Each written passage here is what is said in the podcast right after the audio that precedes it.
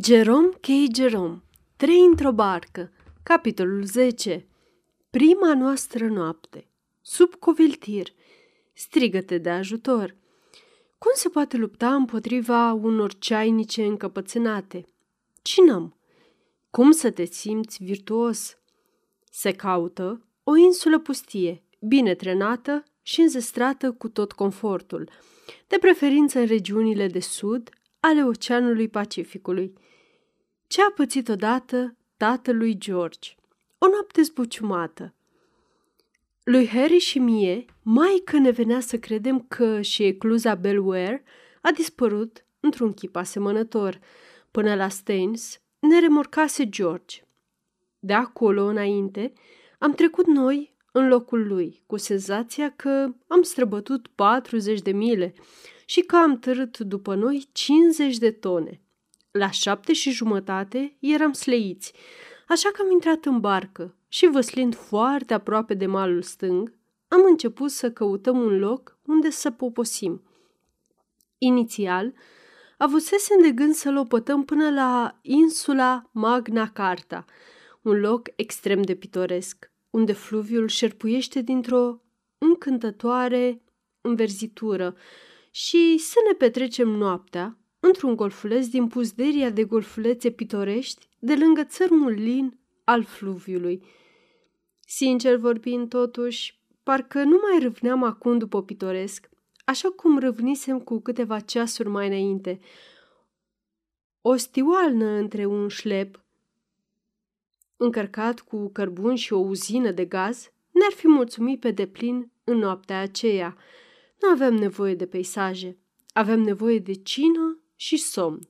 Totuși, am văslit până la punctul picnic, cum mi se spune, și ne-am oprit într-un loc încântător de sub un ulm. Am legat barca de rădăcinile sale larg răsfirate. Ne-am gândit să cinăm. Renunțasem la ceai ca să economisim timp, dar George se împotrivi, spunând că ar trebui mai întâi să fixăm coviltirul cât timp nu s-a întunecat de tot și nu mai puteam vedea ce facem. Odată treaba făcută, zicea el, o să putem mânca în tihnă. Pentru fixarea coviltirului ne-a trebuit mult mai mult timp decât ne făcuserăm noi socoteala. Teoretic părea un lucru foarte simplu. Iei cinci arcuri de fier asemănătoare cu niște cercuri uriașe de crochet și le fixezi de la o margine la alta a bărcii. Apoi, întinzi coviltirul peste ele și îl prinzi în cuie. Toată treaba asta avea să ne ia zece minute, ne gândeam noi. Dar n-a fost să fie așa. Am luat cercurile și am început să le vărâm în scobiturile ce le pregătisem. Cu greu v-ați închipui că o astfel de îndeletnicire e periculoasă. Totuși, astăzi, când privesc în urmă, mă mir că unii dintre noi au supraviețuit pentru a povesti toate acestea. Nu erau cercuri, ci diavoli. La început, nu voiau să intre în scobituri deloc, ceea ce ne-a silit să sărim pe ele, să le lovim cu piciorul și să le ciocănim cu cangea. Iar după ce au intrat, ne-am dat seama că le încurcasem între ele, așa că a trebuit să le scoatem. N-au binevoit însă să iasă decât după ce doi dintre noi s-au luptat cu ele vreme de cinci minute încheiate, când cercurile au sărit brusc din scopituri și au încercat să ne arunce în apă și să ne nece.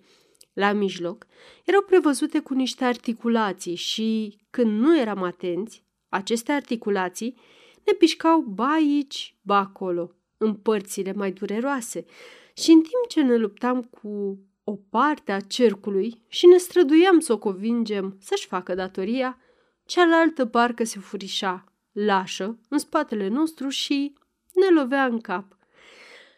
În cele din urmă le-am fixat.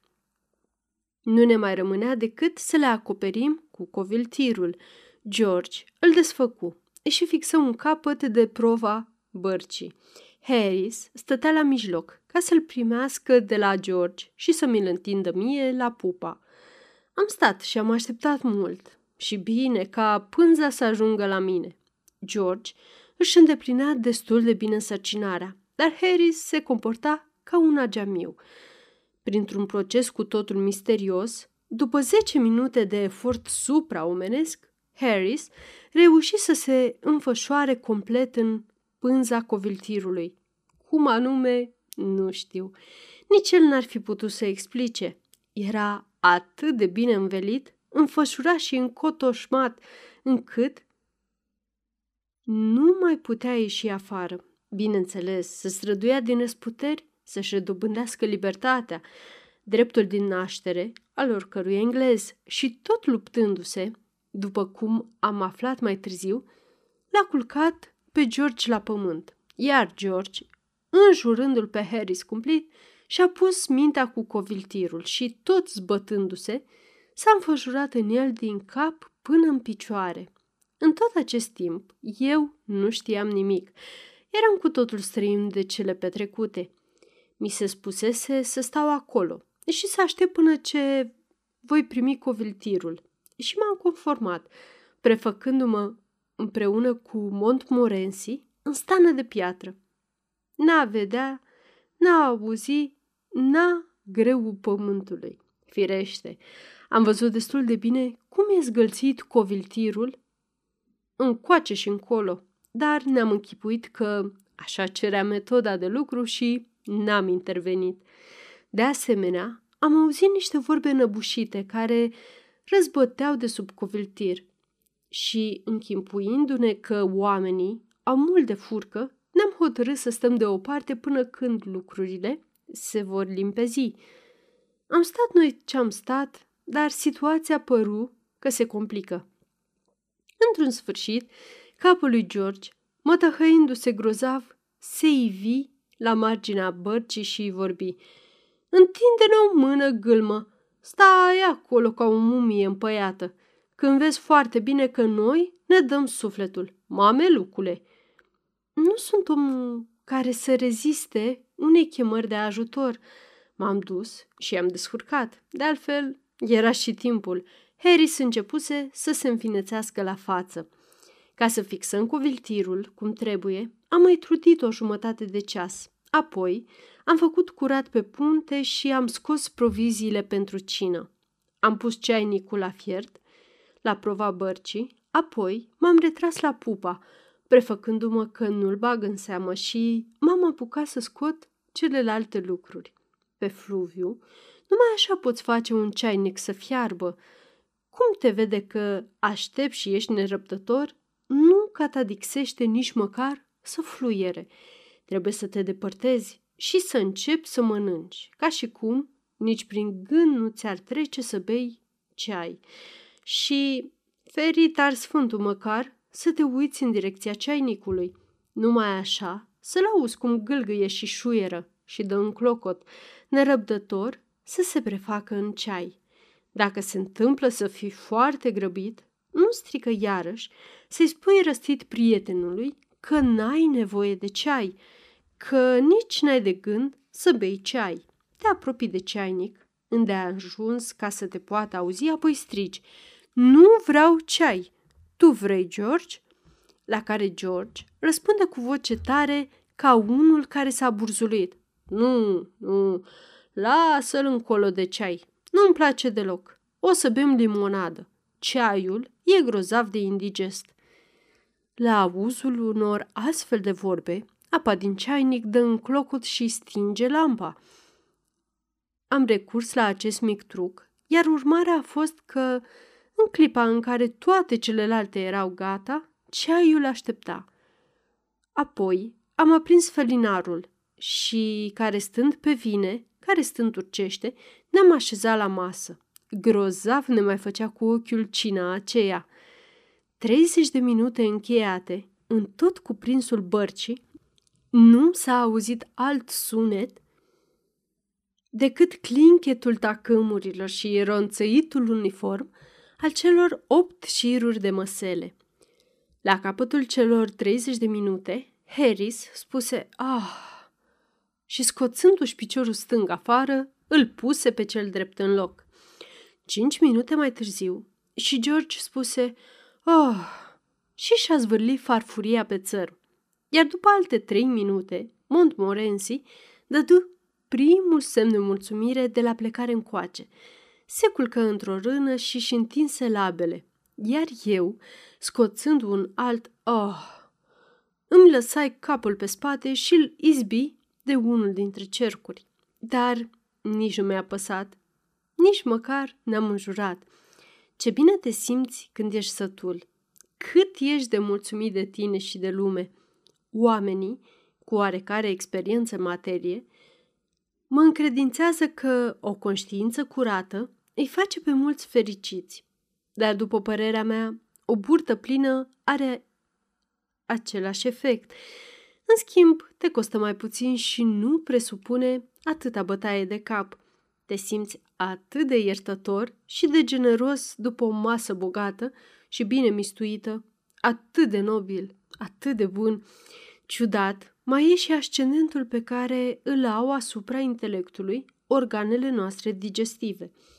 Nu putem munci, nu gândi, dacă nu binevoiește măria sa stomacul. El ne dictează sentimentele și pasiunile. După omleta cu slănină, el spune muncește.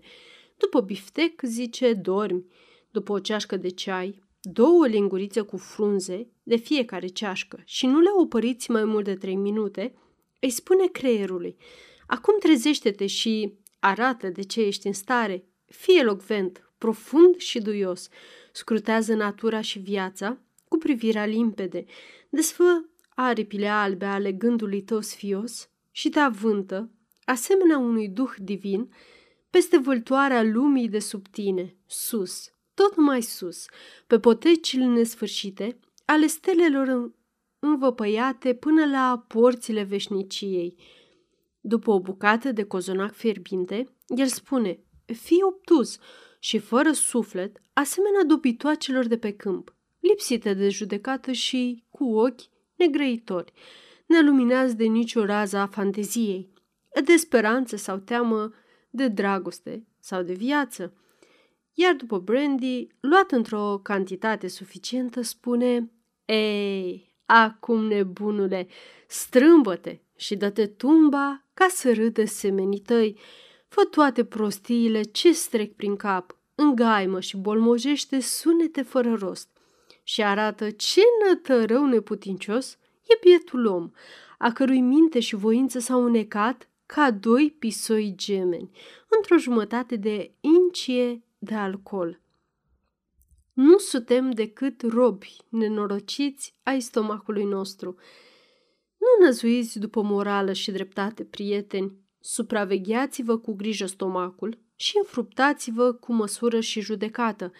Atunci, virtutea și mulțumirea, fără vreo strădanie deosebită, vor veni și vor sălășlui în inima voastră și veți fi cetățeni buni, soți iubitori, părinți drăgălași, oameni cu cernici și cu suflet ales. Înainte de cină, Harris, George și subsemnatul aveam chef de ceartă, eram iritabil și prost dispuși. După cină, ședeam și ne zâmbeam unul altuia, ba și câinelui. Ne iubeam unii pe alții. Iubeam pe toată lumea. La un moment dat, Harris îl culcă pe George pe bătătură. Dacă asta s-ar fi întâmplat înainte de cină, George ar fi exprimat cu privire la soarta lui Harris pe pământ și în ceruri urări care ar fi zguduit profund un om serios. Ori așa, s-a mulțumit să spună Mai încet, prietene, nu e bine să calci pe cineva pe bătătură.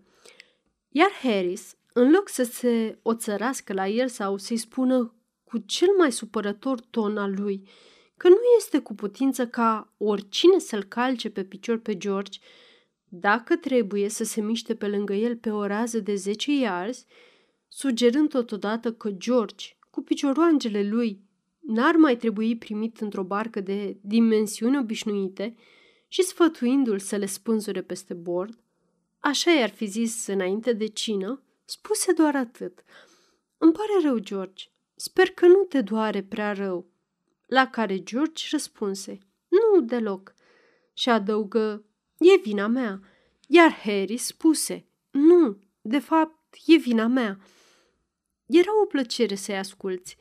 Ne-am aprins pipele și ne-am apucat să contemplăm noaptea liniștită, discutând ba de una, ba de alta. George se întrebă de ce nu puteam fi totdeauna așa, departe de lume și de ispitele și păcatele ei, ducând un trai cumpătat și pașnic și făcând numai fapte bune în dreapta și în stânga. Ea a răspuns că și eu râvnesc adesea la astfel de lucruri. Apoi am discutat despre posibilitatea ca noi patru să plecăm pe o insulă pustie, bine amenajată din toate punctele de vedere și să trăim acolo într-o pădure. După cât era informat Harris, pericolul pe care îl prezentau insulele pustii consta în faptul că sunt grozav de umede. George însă nu împărtăși părerea, susținând că ar putea fi drenate. Din vorbă în vorbă, de la umezeală am trecut la udătură și udeală. Și cu acest prilej, George și-a amintit de o pățanie nostimă, al cărui erou fusese tatăl lui. Tatălui George călătorea odată cu un prieten de-al său, prin Wales, și într-o noapte s-au oprit amândoi la un han, unde se mai aflau și alți călători, în tovărășia cărora au petrecut toată seara. A fost o seară foarte veselă și au stat până târziu noaptea, iar când s-au dus la culcare, am uitat să vă spun că pe atunci tatălui George era un om foarte tânăr. Erau și ei cam veseli. Tatălui George și prietenul tatălui lui George urmau să se culce în aceeași cameră, dar în paturi diferite. Au luat o lumânare și au urcat în cameră. Când au intrat, lumânarea și-a pierdut echilibrul, s-a dat cu capul de perete și s-a stins, așa că au trebuit să se dezbrace pe întuneric și să-și caute paturile orbecăind. Iată însă că, în loc să se urce în paturi separate, cum își închipuiau ei că fac, s-au urcat în același pat, unul culcându-se cu capul la căpătâi, iar celălalt la capătul situat în punctul cardinal opus, cu picioarele pe pernă. Urmă o clipă de tăcere, apoi tatălui George spuse, Joe! Ce e, Tom? răspunse vocea lui Joe dinspre celălalt capăt al patului. Închipuieți, mai este cineva în patul meu și a întins picioarele pe perna mea. Nemaipomenit, Tom, răspunse celălalt, dar să fiu al naibii dacă nu e cineva și în patul meu. Ce ai de gând să faci? întrebă tatălui George. Păi, îl las jos, răspunse Joe. Și eu la fel, spuse tatălui George vitejește. Urmă o luptă scurtă. Se auziră două bufnituri, ca de două trupuri prăvălite pe dușumea și o voce cam tânguioasă spuse Ascultă, Tom, da, cum ți-a mers? Ca să fiu sincer, omul meu m-a zvârlit pe mine. Și al meu la fel. Ascultă, nu prea mi inspiră încredere hanul ăsta. Dar ție... Cum îi spunea hanului aceluia? întrebă Harris. La mistrețul vesel, spuse Joe. De ce mă întrebi? Atunci, nu, nu, e altul, răspunse Harris. Ce vrei să spui? E foarte ciudat, murmură Harris, dar exact același lucru i s-a întâmplat și tatălui meu, odată, într-un han de provincie. L-am auzit adesea povestind pățania. Credeam că s-ar putea să fie același han. În seara aceea ne-am culcat pe la zece și cum eram obosit, credeam că o să dorm bine, dar n-a fost așa. De obicei mă dezbrac și îmi pun capul pe pernă. Și atunci cineva trântește ușa și îmi spune că e opt și jumătate. Dar de data aceasta, toate păreau împotriva mea. Noutatea situațiilor și a peisajelor, lemnul tare al bărcilor, poziția incomodă, eram culcat cu picioarele sub o bancă și cu capul pe alta. Clipocitul apei în jurul bărcii și foșnetul vântului printre ramuri, toate, mă țineau treaz și mă deranjau. Într-un târziu, am reușit să adorm pentru câteva ceasuri. Pe urmă, o ieșitură a bărcii care făcea impresia că s-a umflat peste noapte, fiindcă sunt sigur că nu era acolo când am pornit și a dispărut spre ziua, m-a ținut tot timpul în ghionturi. Cu spatele numai răni, am visat că am fost înghițit de un sovereign și că oamenii îmi găuresc spinarea cu un burghiu ca să scoată moneda de acolo. Mi s-a părut foarte rușinos din partea lor și le-am spus că sunt gata să recunosc că le datorez acești bani și că îi voi achita la sfârșitul lunii. Ei nici nu voiau să audă așa ceva. Țineau morțiși să-și primească banii pe loc, amenințându-mă că al minteri, dobânda o să atingă proporții foarte mari. Eu m-am supărat foc și le-am spus că am înțeles cu cine am de-a face. Iar dânsii, drept răspuns, au răsucit burghiul cu atâta ferocitate încât m-am deșteptat. Cum aerul din barcă era cam încins și mă durea capul, m-am gândit să ies afară și să respir aerul rece al nopții. Am aruncat pe mine ce brumă de haine am găsit, unele ale mele, altele ale lui George și Harris, și m-am furișat tiptil pe sub coviltir spre țărmul fluviului. Era o noapte ca în povești. Luna sfințise, lăsând pământul singur cu stelele. Mi se părea că în mijlocul solemnei tăceri, în vreme ce noi, copiii pământului, dormeam, suratele lui stelele stau de vorbă cu el despre necuprinsele taine cu glasuri prea profunde, ca să le poată auzi urechile neînvățate ale oamenilor. Stelele, acestea ciudate, atât de reci, atât de luminoase, ne înfricoșează. Suntem asemenea unor copii ale căror piciorușe plăpânde îi poartă în templul slab, luminat al zeului, căruia au fost învățați să îi se închine, dar pe care nu-l cunosc. Și stând de desubtul bolții răsunătoare, ce acoperă întinderea de lumină lăptoasă, ei privesc în sus, pe jumătate încrezători, pe jumătate înfricoșați, la gândul că vor avea cine știe ce viziune cumplită. Și totuși, noaptea pare atât de blândă și de întremătoare. În fața măreției ei, măruntele noastre necazuri pleacă tiptil, rușinate. Ziua a fost plină de griji și de zbucium. În inimile noastre au sălășluit gânduri urâte și amare, iar lumea mi s-a părut aspră și nedreaptă cu noi. De aceea, noaptea, ca o mamă drăgăstoasă, ne atinge gingaș, cu mâna fruntea încinsă de friguri, ne întoarce fața înlăcrimată înspre fața ei și surâde. Și cu toate că nu vorbește, noi știm ce vrea să spună. Ne lipim obrazul înfierbântat de sânul ei și durerea trece. Câteodată, durerea noastră e foarte adâncă și adevărată și atunci stăm în fața ei tăcuți, pentru că, în afară de gemete, nu cunoaștem un alt grai pentru suferința noastră. Inima nopții e plină de milă pentru noi. Ea nu ne poate alina durerea. Ne ia mâna între ei și lumea se face mică, mică și se depărtează. Iar noi, purtați pe aripile ei negre, suntem duși în fața unui chip mai impunător decât al ei și, în lumina orbitoare pe care această o revarsă, viața omului stă ca o carte deschisă în fața noastră și atunci știm că durerea și întristarea nu sunt decât îngerii Domnului.